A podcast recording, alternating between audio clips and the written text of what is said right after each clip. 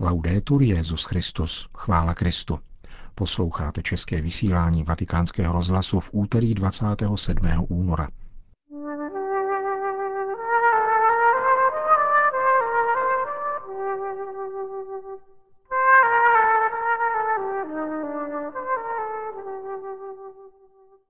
Ve spovědnici se nevyhrožuje, ale odpouští, kázal papež František při raním šiv kapli domu svaté Marty. Zasedá devítičlená rada kardinálů projednávající za přítomnosti papeže reform úřadů římské kurie. Křesťanské církve v Jeruzalémě uzavřely vstupní bránu Baziliky Božího hrobu na protest proti zavedení daňových likvidačních poplatků. Pořadem provází Milan Glázer.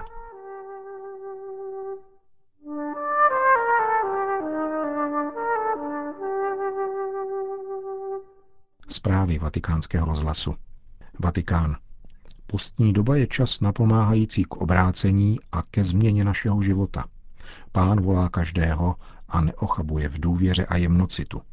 Také spovědníci by měli tak jednat, kázal papež při na ním v kapli domu svaté Marty.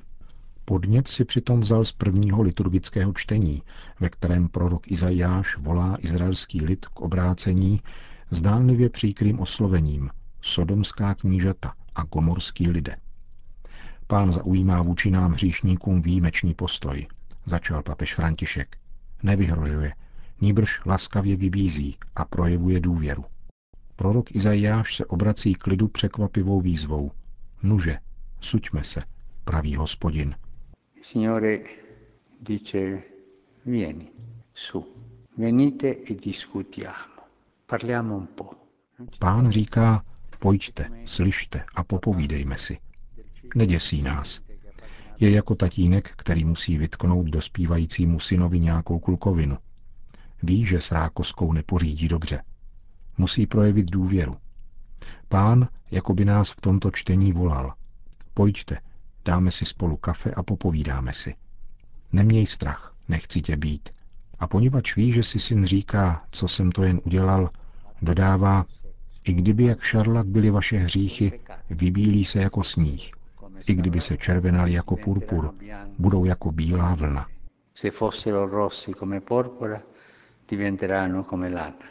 Ježíš, pokračoval římský biskup, se chová jako otec k adolescentnímu synovi. Přibližuje ho projevem důvěry k odpuštění a proměňuje jeho srdce. Tak to povolal například Záchea nebo Matouše. A tak si počíná i v našem životě. Ukazuje nám, jak dosáhnout pokroku na cestě obrácení. Ringraziamo il Signore per la sua bontà. Lui non vuole bastonarci e condannarci. Děkujme pánu za jeho dobrotivost. On nás nechce tlouci a zavrhnout. Dal svůj život za nás a tak prokázal svoji dobrotu. Nepřetržitě se snaží dosáhnout k srdci. A když my kněží v pánově jménu nasloucháme projevům obrácení, máme rovněž zaujímat tento dobrotivý postoj – jako pán. Pojďte, suďme se. Není problém, je odpuštění. Nikoli hrozba hned na úvod.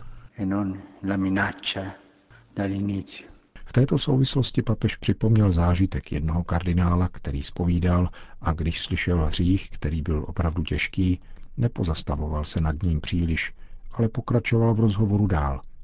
Takto se otevírá srdce, dodal svatý otec, a dotyčný člověk pocítí pokoj, Takto jedná pán s námi.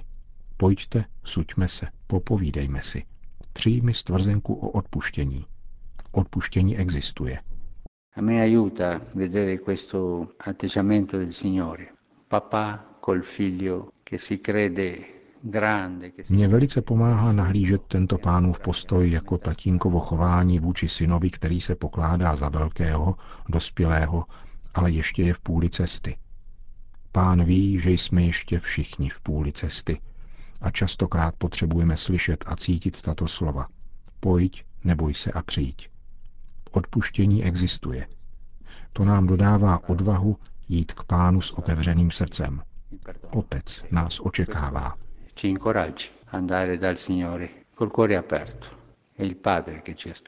Kázal papež František při raním šiv kapli domu svaté Marty. Již po 23. zasedá od pondělka spolu s Petrovým nástupcem devítičlená rada kardinálů za účelem reformy úřadů římské kurie. Na pořadu tohoto prvního jednání v letošním roce byla jednak situace na Kongregaci pro nauku víry, pod kterou spadá vyšetřování všech případů pohlavního zneužívání, ze kterého jsou obviněni kněží, a to na celém světě. Těchto případů je 1800. Zdaleka ne všechny lze klasifikovat jako pedofílii. Většinou jde o efébofílii a především zbývá ověřit věrohodnost těchto obvinění. Vzhledem k přetíženosti Kongregace pro nauku víry, vedené arcibiskupem Ladáriou Ferrérem, se diskutovalo o případném ustanovení zvláštních tribunálů po celém světě, které by s ohledem na odlišnou legislativu jednotlivých států mohly účinněji pracovat, aniž by tím však byla narušena kompetence zmíněné kongregace. Pokud by takový návrh byl přijat a papež jej vzal do úvahy a schválil, nejednalo by se o decentralizaci kompetencí, ale spíše o multiplikaci kompetencí Kongregace pro nauku víry. Rada kardinálu se seznámila rovněž se zprávou arcibiskupa Jana Romea Pavlovského, který stojí v čele nedávno zřízeného třetího oddělení státního sekretariátu svatého stolce a má na starosti personalistiku apoštolských nunciatur. Tato péče se týká biskupů, kněží i lajků a nejde pouze o výběr při jejich jmenování, ale také o profesionální a duchovní formaci. Devítičlená rada kardinálů se dále zamýšlela nad úřadem Kongregace pro východní církve – jakož i nad Kongregací pro evangelizaci národů, jednoho z nejstarších vatikánských úřadů, který byl zřízen roku 1622 pod názvem Propaganda Fide, s cílem věnovat zvláštní péči nově objeveným územím z hlediska misijního poslání katolické církve. Kongregace pro evangelizaci dnes v mnoha oblastech prakticky funguje jako kurie sama o sobě, protože má kompetenci vybírat biskupy a spravovat klérus v misijních územích, zejména v Africe a Ázii. Dnes je však Evropa silně sekularizována a je tedy otázkou, zda je ještě udržitelné rozdělení na misijní a nemisijní území. Proč by měla být misijním územím jenom Afrika a nikoli například Nizozemsko? Diskutované hypotézy jsou proto dvě. První je ponechat tuto kongregaci tak, jak je, a druhou je její sloučení s Papežskou radou pro novou evangelizaci – kterou ustanovil Benedikt XVI. a které pak byly nejprve svěřeny organizační záležitosti svatého roku milosedenství a pak zvláštní kompetence nad poutními svatyněmi. Zasedání Rady kardinálů, které takto představil vatikanista Andrea Tornielli na internetovém portálu Vatican Insider, skončí tuto středu. Svatý otec jmenoval monsignora Alfreda Schuereba apoštolským nunciem v Korejské republice a Mongolsku a zároveň jej povýšil do hodnosti titulárního arcibiskupa města Amantea. Otec Schuereb, který doposud zastával funkci generálního sekretáře ekonomického sekretariátu, pochází z Malty a bude mu 60 let. Od roku 2007 působil jako druhý osobní sekretář Benedikta XVI. a od 15. března roku 2013 plnil tutéž službu u papeže Františka.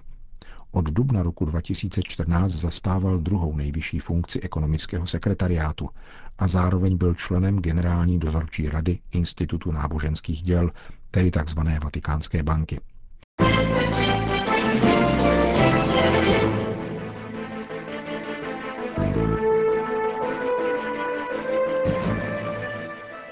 Jeruzalém.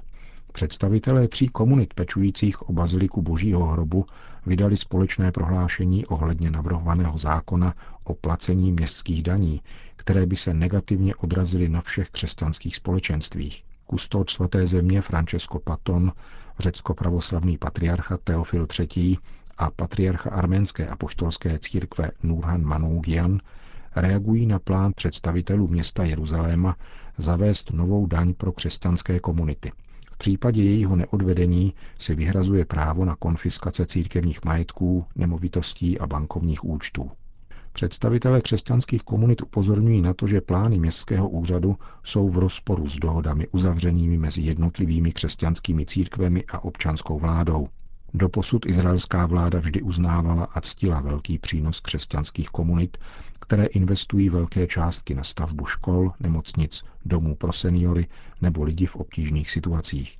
Současný postup narušuje platné dohody i mezinárodní závazky, které zaručují práva a privilegia křesťanských komunit ve svaté zemi, podotýkají náboženští představitelé. Jak upozorňují, jde o kroky směřující k oslabení přítomnosti křesťanů v Jeruzalémě. Největšími oběťmi tohoto rozhodnutí by totiž byly chudé rodiny, kterým církve pomáhají, a také děti, které by nemohly nadále navštěvovat křesťanské školy.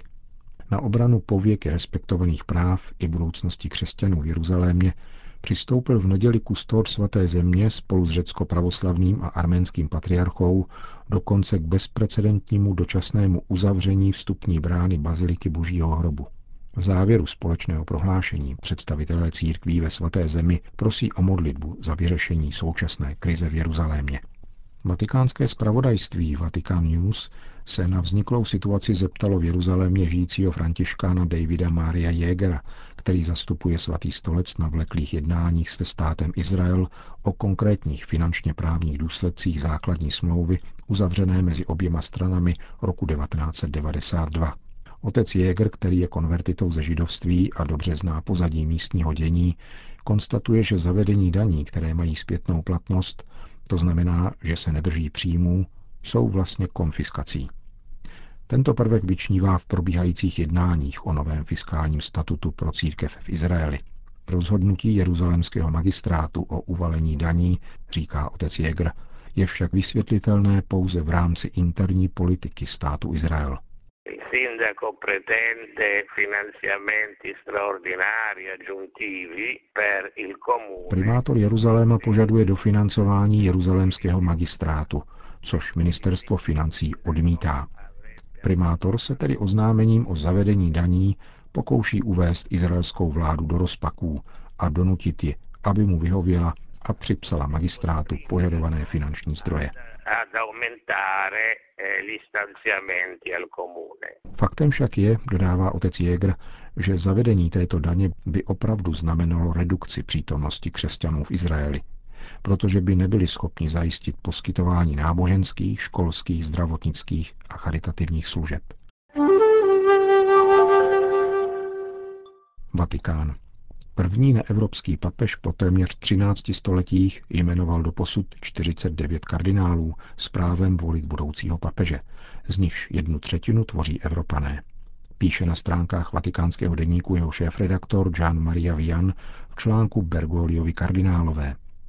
K dnešku je kardinálů volitelů 118, z nichž 68 jich nepochází z Evropy a tvoří tudíž většinu. Za posledních 40 let se tato situace byť nakrátko několikrát vyskytla. Nyní se zdá, že bude ještě zdůrazněna. Z 50 evropských kardinálů jich dnes 21 pochází z Itálie. Kardinálské kolegium je však nyní mnohem rozmanitější a více tak odráží všeobecnost církve, jak to vyjádřil Pius XII., který jako první papež začal jmenovat mimo evropské kardinály. Skutečně katolické společenství je nadnárodní, řekl tento poslední římský papež 24. prosince roku 1945 při vyhlašování konzistoře.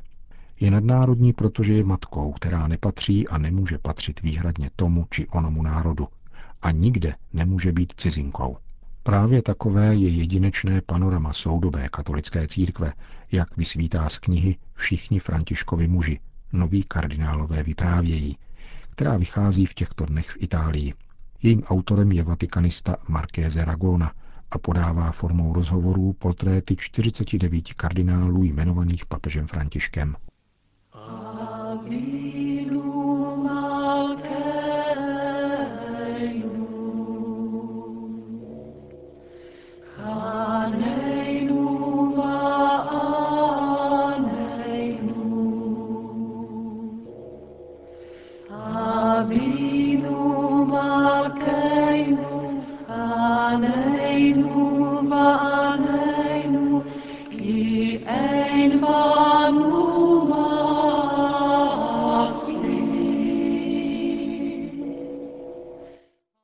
Končíme české vysílání vatikánského rozhlasu. Chvála Kristu. Laudetur Jezus Christus.